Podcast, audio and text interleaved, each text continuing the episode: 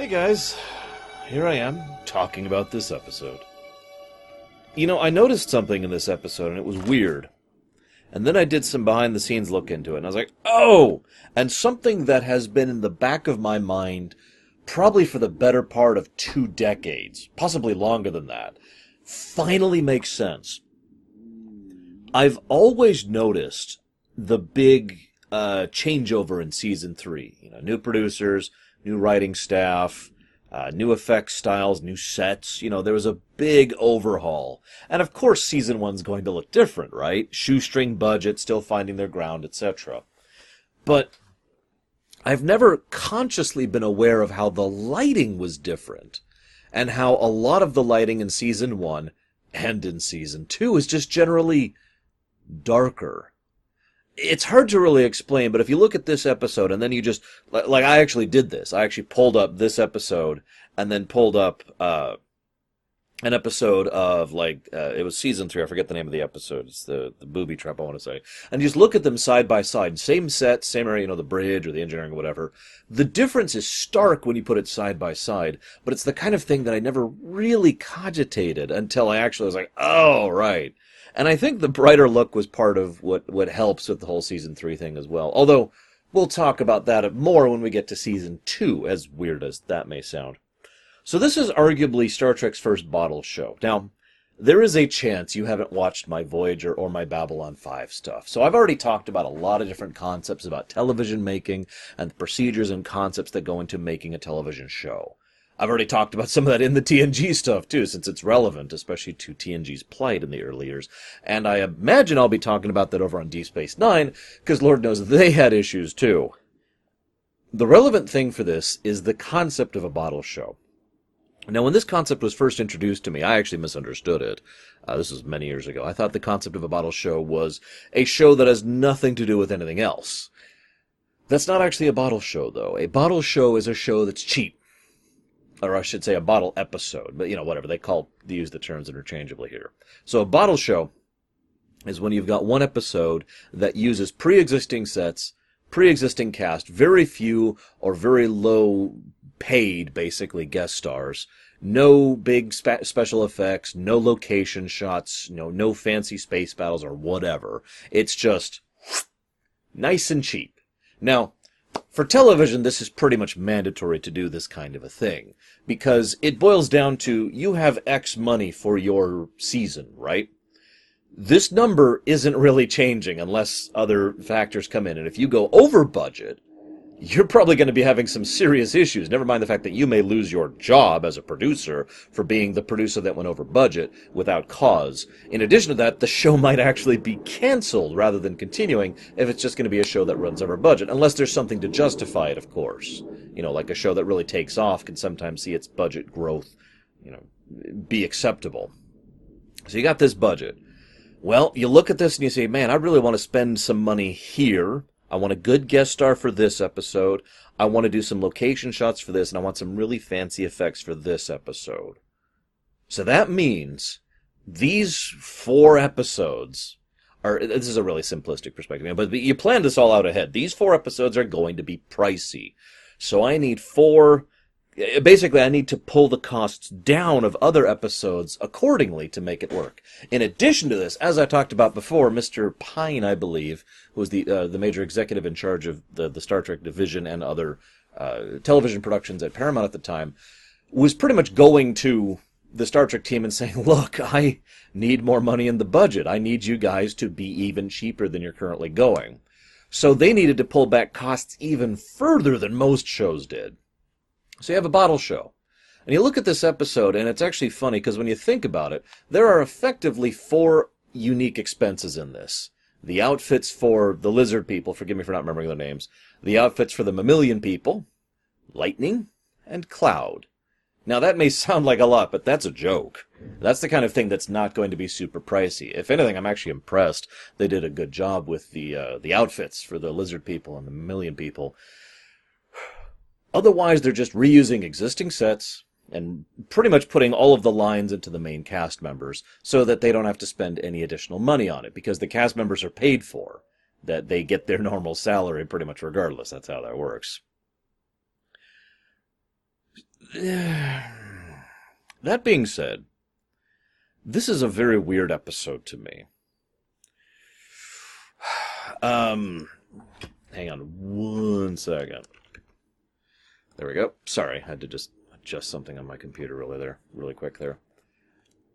I want to like this episode. There's some good atmosphere. There's some good acting. Um, there's some passable directing. This is actually going to be uh, the first of many episodes directed by this gentleman. I forget his name. Uh, we'll we'll see him in the future. We'll see how good he does in the future. But you know, it's it's passable directing.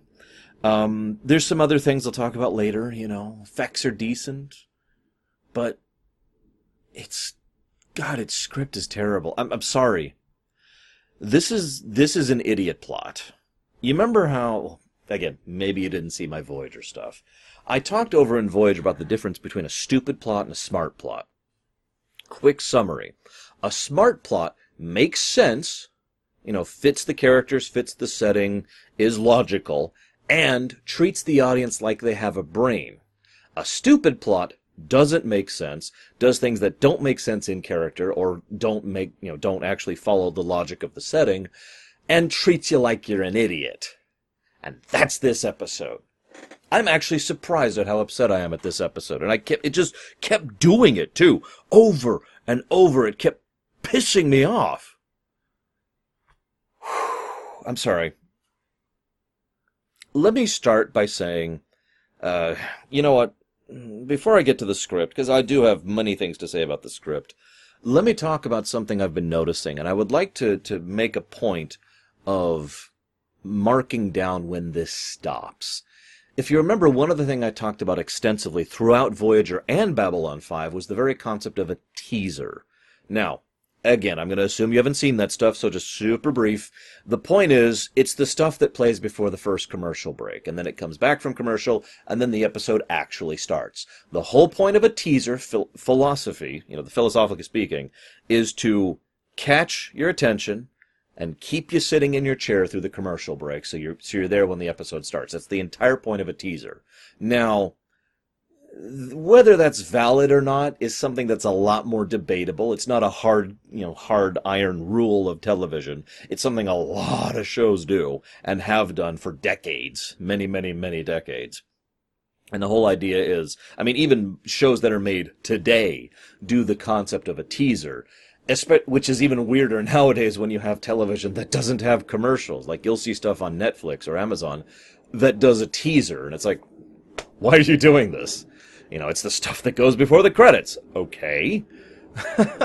now, they do have to do the credits because of uh, legal reasons and the SAG and all that, but it's still weird that they assist this. But, anyways, getting back to my point, I've often said that with only a few exceptions, a short teaser tends to work better than a long teaser. Now, a long teaser can work, and I've pointed out several times, especially on Voyager, where long teasers worked.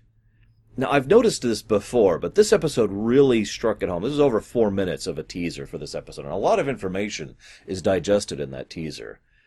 And I wonder at which point TNG stops doing that. Because I know further into Star Trek, they will start to have, in TNG specifically, they'll start to have shorter teasers. Even DS9, which I've already started covering, has shorter teasers than this. So I'm really finding myself wondering when they changed their mind on that. So I'm going to be watching for that. Hopefully, I'll remember. I, I will try to. It's something I'm really interested in. Now, speaking of the teaser, right at the beginning, we have a fascinating political scenario. Now, okay. I mentioned this last episode, if you remember last week. I know I'm kind of known for writing dark stories, and I'm known for writing political stories, and I know I'm known for writing war stories. Those are, it's pretty much my bag. Okay, whatever. So forgive me for wanting more political storytelling in my Star Trek. But eh, when I say political, I mean more Games of Thronesy, not CNN-y. For those of you who don't know what I'm talking about, that's you know, distinction. But we have this fascinating idea of a system that has two sentient sapient races that have developed on this one system, and both of them have re- had the same relative path of technological development, so they're pretty evenly matched, and they both reach out to the stars at relatively the same time. They are at war. They immediately go into competition over ridiculous economic reasons. and you know all sorts of other reasons like that. Um, so you know, wah, there they are. And so both of them, when they are when they get into contact with the greater galactic community, find out about this federation, and both of them petition for entry. And that's fascinating to me because sitting back, you know, from a Games of Thronesy political sort of perspective, you think of that and say that's a, that's a, exactly right. That's exactly what should happen. Both of them want the advantage of being in the Federation. Both of them are afraid of the other one getting that advantage. Both of them see this as a maneuver that is the kind of thing that they should be desperately involved in. They should be doing everything they can to ensure that this greater galactic power, this I'm trying to think of a really good parallel here. Forgive me. Ah, I can't think of one. I'm sorry. I was going to use uh, I was going to use Castile and Portugal, but that doesn't quite work. You know, point being, this this greater power exists, and we are this much lesser power, and we have enemies right at our doorstep. Duh, right? All of this makes sense, and immediately I'm hooked. I'm like, oh man, I can't wait to learn about this. It's going to be fantastic. this is never touched on again in this episode, uh, or ever, actually. This delicate, careful political scenario, which is so engaging to me, I have written entire stories, plural, about it in my own Imperium storylines. Because I've got the Empire, right? Analogous to the Federation. And sometimes there's a planet which has more than one power on it. What do you do about that, right? It's a complicated situation from both perspectives. You know, I, I, talked about this on my stream once. What if France, real life, was like, hey, you know, Federation, we want to join you. And France, and only France, petitioned for entry into the Federation. What do you do about that? What does the Federation do? They can't just outright say no, but you could see why they'd be disinclined to say yes. What if it's worse? What if, let's rewind time a little bit, okay? Cold War era, alright? 70s. Let's do that. You know, mid 70s. And the Soviet Union and the United States of America both find out that there's the Federation in real life. Just go with me on this. They find out about the Federation and they both petition and they say, hey, we want to join. And of course they do. Like if I say, I know, uh, uh, getting past the obvious silly factor, the moment you really find out that there's a bigger power out there, and you have an active enemy that's just staring down its guns at you, of it's so logical. Like I bet if I brought this scenario up, you'd be like, well, like without saying, all right, what do you? You've just found out there's this federation. What do you do? I bet money that most people would say, well, obviously you try to join before the other one does. Worst case scenario, well, the worst case scenario is you don't get in and they get in, in which case it's all over.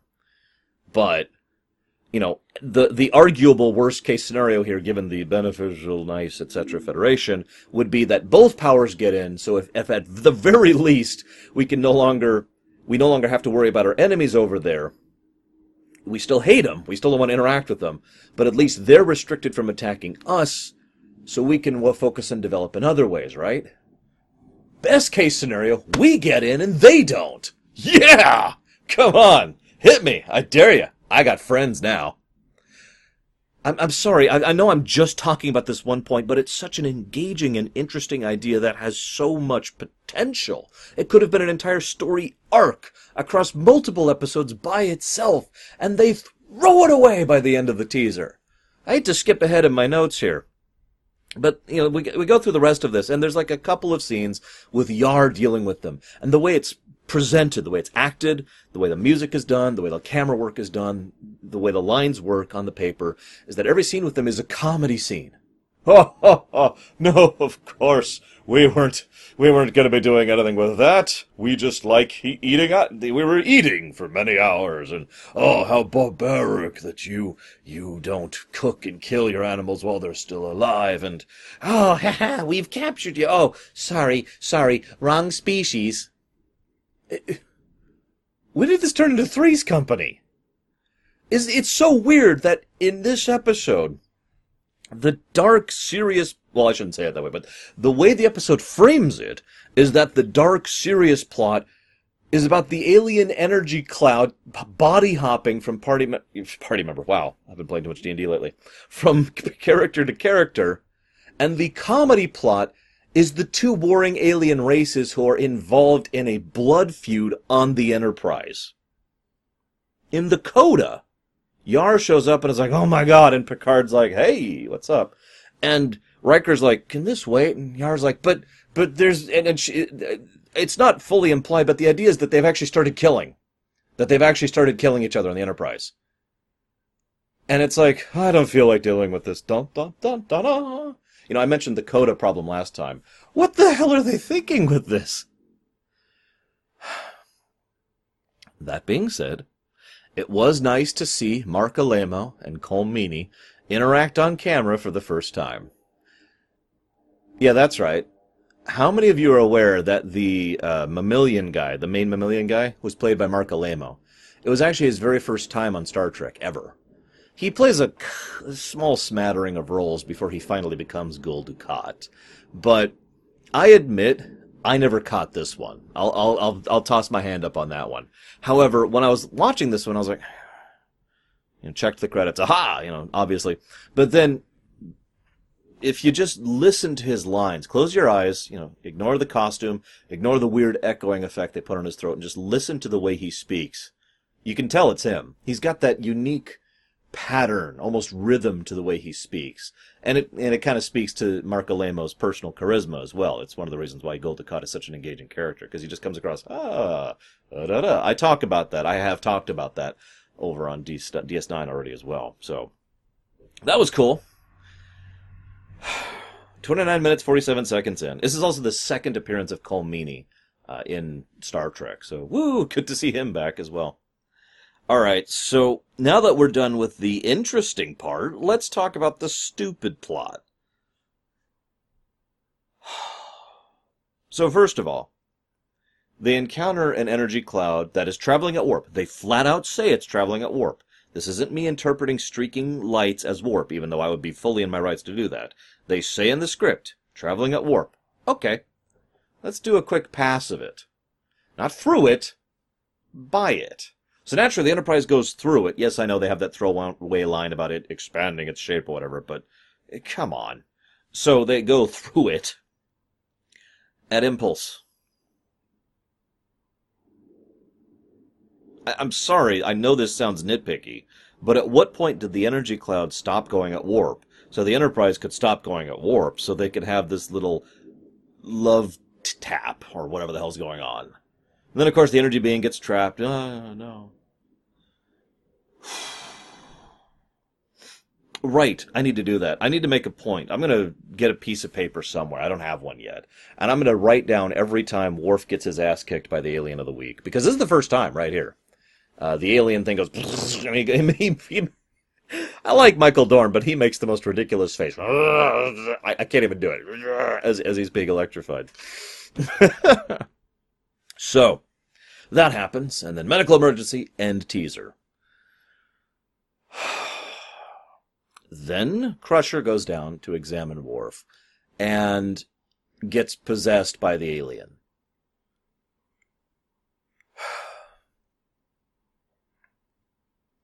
I I have my notes here.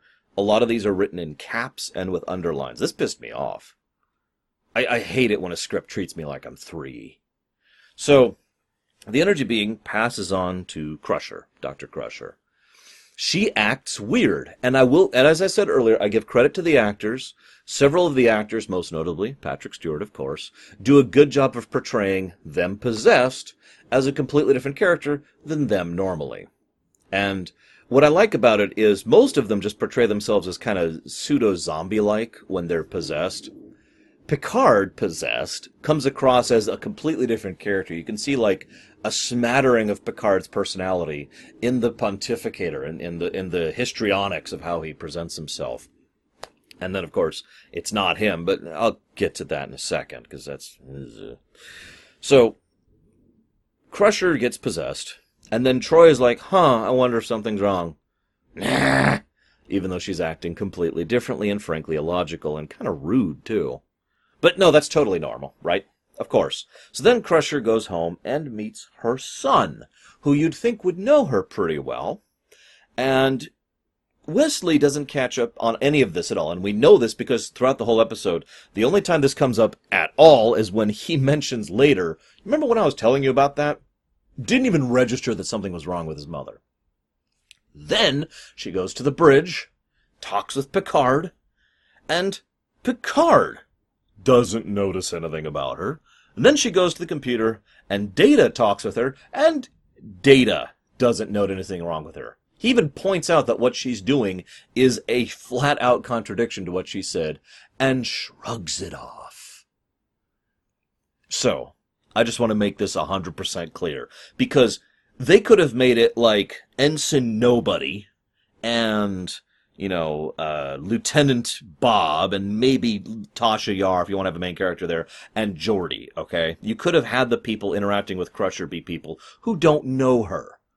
But no, they made it the empath, her son, her arguably best friend, who there's already some kind of history going for, and Lord knows we know that they become best friends and possibly more in the future, and the super hyper intelligent android the four most likely people on the on the entire ship to determine that something's wrong with Crusher and that she's being possessed by some kind of alien notice nothing at all.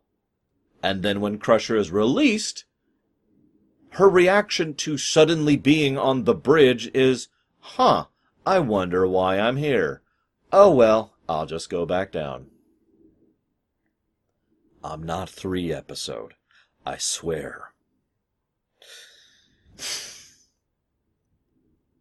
now I know what you're thinking. Well, hang on, hang on. I mean, what would I? How would I react? Well, first of all, I do have a brain, and I do have the ability to tell when someone is acting differently. Now, in real life, that usually means something is wrong, and I try to approach that with a bit of tact, but I do approach that. Are you upset? Is everything going all right? Is there some unknown stress? Is there something I can help you with? You know, something's up. I'm not a moron, okay? I've had this happen with people online who I've never met in my life, who I can approach them. You can ask some of my viewers, because I've done this to some of my viewers. I've been like, dude, you've been a little odd lately. Is everything okay? Because I have a brain! Because I'm not free!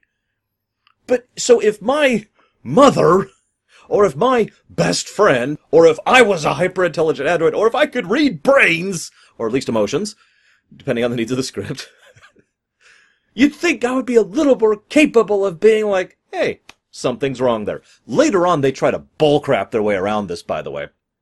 Later on, there's a scene where Troi's there, and they say, Troi, why didn't you call this out? And Troi's like, well, I sensed a dual personality.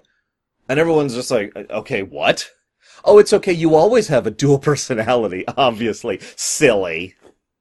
I wanted to smack whoever wrote that line. That is such a cheap way around it. That is literally just the writer saying, like, I can just picture it. The writer's like, hang on, hang on. Just, where's my pen? Where's my pen? Just, you know, writing, writing. Like, hang on a second. I need to point out why Troi doesn't pick up on it. I've got it! She's a moron! Except, obviously, that's not what he writes down. But you get my point? God damn it! Then, then, after all this weirdness with Worf, Crusher, and the ship going weird, then they're like, damn, our ship must be malfunctioning. Gosh golly chuckergees. And they spend, I think, like 10 minutes. I, I wasn't paying attention, but it's well over the halfway point through the episode. So it's several, several minutes on basically a C plot of we need to diagnose the Enterprise because clearly the Enterprise is broken. By the way, they'll revisit this in the future with the whole Iconian episode. I forget the name of the episode, but you know what I'm talking about. Uh, so this is this is something to come back to. Clearly, there must be something wrong with the ship. This is also when they mention the ship's pretty much straight out of space dock. You know, launched for the mission to encounter at Farpoint. Their first mission. This ship is like a few weeks old at this point, maybe months. But no, something's wrong with the ship, so then they start going down the list, and what's funny, what's really stupid, is there's some genuinely good deduction in this episode with regards to certain things, like how the aliens, the two people I mentioned earlier, can't be involved in the sabotage, and how the likelihood of the ship being this broken given the circumstances, logically does not make sense. And they do some actual deductive reasoning to determine that something is sabotaging the ship. And that, that and that makes sense. That's correct. So anyways, so also quick note, uh, they bring up the Ferengi as a possible saboteur in this. And I, I found myself grinning a little bit at that because this was before they had decided the Ferengi were no longer the Ferengi and started replacing the word Ferengi in scripts with the word Romulan. Quick aside about television production. I'll be mentioning this again when it comes up, but just really quick. Like I said, you plan out a season in advance. So they already knew, like walking in, before they started filming Encounter at Farpoint, that the Ferengi were going to come out throughout the season, because you planned that out, right? That's how that works. So it makes sense that there would be several instances, and there are, of mentioning the Ferengi as a possible antagonistic force, the same way uh, that you would imagine uh, the original series and the Klingons, although they didn't intend that, but you get the idea. Anyway, so the Ferengi are brought up, woohoo! And Argyle is even mentioned as well. I don't think I noticed that ever before, but Argyle's meant he's not on screen. Instead, they have engineer I'm about to die. Uh, I forget his name. He dies. Also, I just really feel like pointing out that Wesley, the kid who can't tell his mother's been possessed by an alien when she's acting really weird, um, shows up the engineer like that, correctly diagnoses where the issue is, and then is sent off to school with all the other little kids just to show how unfairly he's treated. This is what I like to personally think of as the Nickelodeon effect. It's not something I talk about a lot, so I don't really refer to it that much on my Loriums, but it's the Nickelodeon effect. You know, the kids are always smart, the adults are always stupid. Anyways, so Wes points that out. Then, of course, and Geordi's in engineering, of course he is, and then the ship just fixes itself. The malfunctions are gone. There's even a scene where Wesley points out, eh, eh, I'm sorry, there's two scenes where Wesley points out that can't happen and that can't happen, respectively. And then Geordi says, well, it's the results that matter, right? Because I'm an idiot. just, huh. And then all of this thing with Wesley, and he goes in and he smugs to his mother for a bit about how superior he is, only matters because it's a way to to crudely exposit the fact to her that he was talking to her about this specific theorem earlier in the episode, which she has no memory of. And this this is the first moment in which they decide something must be up. So uh, with with all of the evidence at their disposal, with all the technology at their disposal, with everything they can do, they bring in Worf and Beverly and they say, "Let's do hypnosis. Let's hypnose your brains in order to get." get now I know this was written in the '80s when hypnosis wasn't really, really derided as an actual psychological or psychiatric technique, but frickin' really. And that's what they do. That's how they find their smoking gun. In an episode that is framing itself as a mystery. That's the whole theme of the episode, or at least it's the intended theme of the episode. The mystery. The mystery of the cloud. The mystery of the malfunctions on the ship. And the mystery of, you know, what, what's going on and what this entity is and all that fun stuff. It's always about a mystery. They even bring up Sherlock Holmes in this episode. I'll talk about that in a minute. I haven't brought it up yet. So it's like, oh, mystery, mystery. So in this mystery episode, they're like, we must get to the bottom of this mystery. And again, earlier than this, they use actual deductive reasoning and logical displacement of facts. Or not display, that's the wrong word. Uh, a logical, I guess, deduction? Uh, processing, logical processing of facts in order to come to conclusions which are accurate. And then they say, all right, now that we've done that, Look into my eyes! Woo! I'm sorry, this is really.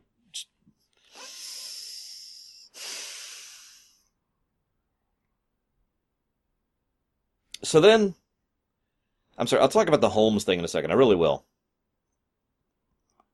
But then the energy being hops into Picard approximately eight inches to the left of Geordi's face. Now, I understand that some people think that Metal Gear Solid is actually a realistic documentary, but believe it or not, periphery vision is in fact a thing, as is the ability to hear things that are loud and crackly like visible lightning. And Geordi's even like, I swore I saw something. I mean, I, am sorry, I don't know why I threw an accent on that, but you know, I swore I saw something. What's going on here? Picard's like, no, no, everything's fine. Immediately starts acting differently. Troi doesn't notice anything. Geordi doesn't notice anything. Data doesn't notice anything. Riker doesn't notice anything. And then he's like, ah, yes. Right, I'm going to act completely different. Give here, I'm going to give some weird orders while acting completely different.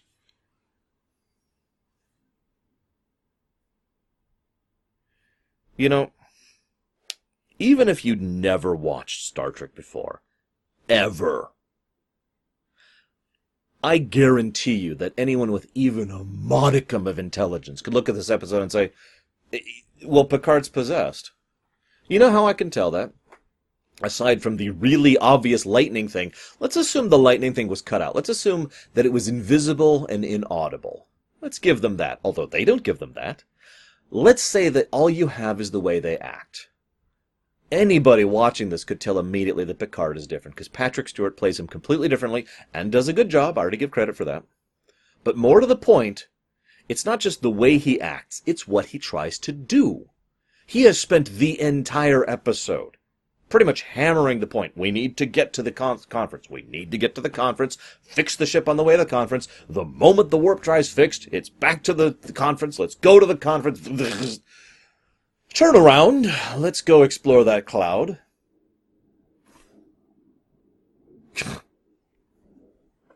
Just the moment. And then they do this stupid dance, which I swear was written for padding. I know it's a bottle show. I know it's they're trying to reuse sets and they're trying to do whatever, but I swear they go through this whole mutiny thing for relieving him from command for drama's sake and for no actual purpose. Everyone knows something's wrong. They have already proven with their voodoo magic and, you know, actually using their brains that there's something sabotaging the ship and possessing people. And yet, they now have very, very likely evidence that Picard is in this situation. And they're waffling about doing something about it. Should we? I don't know. I mean, can we? And they go through all this military procedure for would be involved in a mutiny because Starfleet's a military. I'm never letting that go. I, I apologize. I should I should shouldn't hammer it in. I literally right before I watched this episode, I had a long discussion about Starfleet military, so it's kind of on my mind. I do apologize. Forgive me. So, they do go through all the procedures of exactly what will be necessary, which officers, which circumstances, the other people willing to back them up. Should we do this? It's going to be a big problem if we're wrong. Why, do, why are you even entertaining the thought that you're wrong at this point with everything that's happened and is happening? And then they go to Picard and he basically rolls a 20. Hang on, hang on. Get sound effect here. I, I don't have anything hard. Here we go. We'll do it here. There we go. Oh my god, I actually did roll a 20. That's hysterical. I really did. I, I know I have no way of proving it, but I did. Anyway, so he he rolls a 20 on his bluff check. Was like, oh, nope. I think you should go get yourselves checked out. And I think I'm going to act very much not like Picard. Now go away and get yourselves checked out. And they capitulate. what? And so all of that was for nothing. And then, when Crusher approaches him in private, he admits to being this alien entity thing. Just flat out admits it. Yeah, no. We. They even add a, a, a reverberation to his voice for no goddamn reason, just for this scene. We. what? If I may, really quick. I would like to think that the reason he admitted it there was it was with Crusher. Regardless of romantic possibilities or entanglements, there's always been some obvious chemistry and friendship between the two, even at this point in the series. So I like the idea that he's willing. He's. It's more likely for Picard to push through the energy being to open up to her. Just a quick thing. Anyways, so then, ah, I am me, and we are thee. And then he gives his big histrionic speech about what happened, and then he electrocutes the crew because screw you, and then he beams out and dies. No, I'm serious.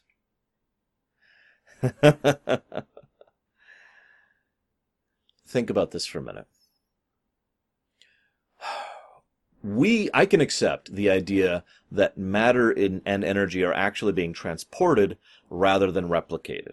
I can get by that idea. It makes a degree of sense in my head. I am not one of those people that thinks every time you go through the transporter you die. Okay? Not on board with that idea. Never have been, never will be. All right? You with me so far? However, one thing that is made fairly clear in this episode is that the way they get Picard back is the energy gets on board and then they rebuild him with the pattern from before, before he beamed out. Which means any memory of being out there and whatnot is gone. And of course his memory is woggy because of the possession in general. So the Picard that went out there but I mean, and then the energy comes back. But does the energy go into the old Picard? because I suppose I shouldn't say died. Now that I'm thinking about it, I'm willing to at least entertain that the same energy, life force, um, Katra, you know, Pa, soul, whatever the hell you want to call it, comes back and re-enters a recreation of his earlier body. And that recreation of his earlier body has the memories of the earlier body because brain, memory engrams, etc. Okay, I'm willing to at least go with that. So I'm willing to at least believe that this might be the same Picard.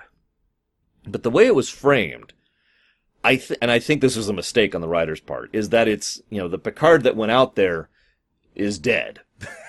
and the Picard we get is effectively a clone from before he went out there. I, now I don't think that's actually what happened. I'm pretty sure the writers are just morons, but and don't really know how to properly present an idea clearly and decisively. Instead, it's just the energy pattern, but it's differentiated, but he can't do anything, but now we have to try this wild idea. They even flat out call him this Picard rather than Picard. Anyways, so that happens.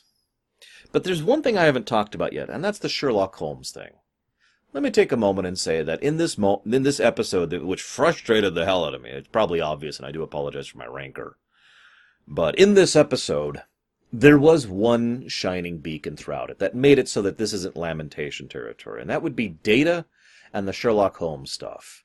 Now, first of all, seeing Brent Spiner do his Data doing his Sherlock Holmes impression was actually quite a treat, and will be in the future as well. And he does a good job with it. Also, as we know, you know, looking back, uh, this was intended to be another character arc that was going to be expanded in the future, which I like, especially because if you really sit back and think about it, it makes perfect sense. Remember, we have a very intelligent android who lacks emotion. Now, writing stories for a character like that is actually trickier than you'd think. You can only go so far with the Pinocchio arc. You need to do something more with that. And they have done some good stuff with Data over the years, so credit where credit is due. But the way they phrase it in this episode makes it clear this was something someone sat down and said, we need to do this with Data. Because they phrase Sherlock Holmes as someone who has a job centered around solving problems.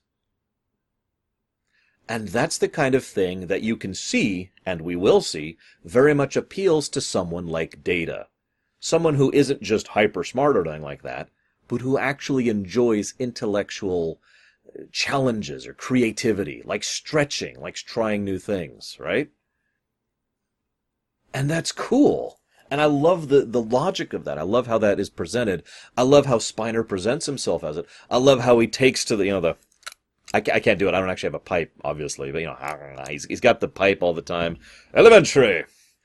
And of course, it's in addition to the Sherlock Holmes things, those are the best scenes in the episode because they involve actually using your brain rather than being told stupid things and being and being forced to swallow it. It is a damn shame that thanks to legal issues, which we will talk about when we get there, that the Sherlock Holmes plot basically had to be completely abandoned instead of being a recurring subplot and, and character arc and would only show up like two or three more times after that, after its initial outing. Because legal issues make everything better. But I do also want to say uh, one quick thing uh, about that.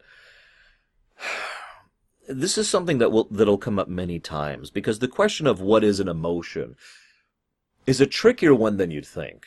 Like, obvious emotions are easy. You know, anger. Does Data feel anger?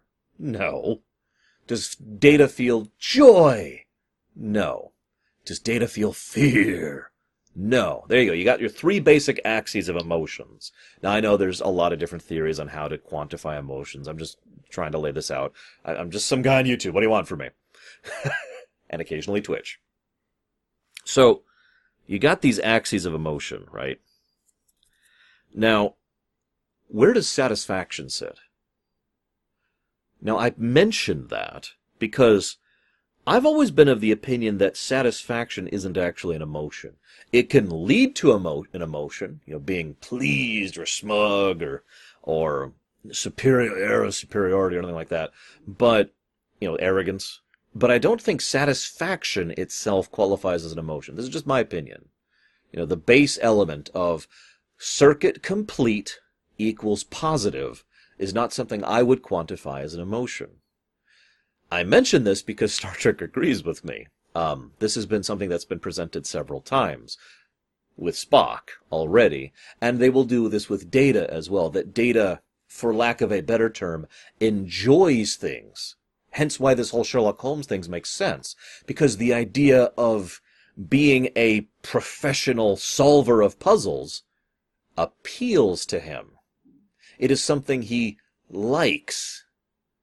And you see how we're kind of dancing just on the outer edge of what is an emotion and what isn't an emotion and how that could be quantified. It's not like he's exuberant. It's not like there's happiness, but there is an appeal there, right? And something appealing to you doesn't have to necessarily be an emotion either. It's kind of a gray area again, what you define as that is up to you. And as ever, I'd love to hear your guys' comments. But Star Trek's writers made it pretty clear that they consider that gray area to be acceptable for data. And I think they did a good job with it. I personally am willing to go with them on that. The idea that something can be considered a positive, you know, calculatively in the brain, rather than uh, simply being in emotionally invocative, if that makes any sense. And since he does have the whole morality subroutines and blah, blah, blah, that just lines up for me. Anyways, I don't have anything else to say on the subject. Sorry for the rant. And I do hope to see you guys next time.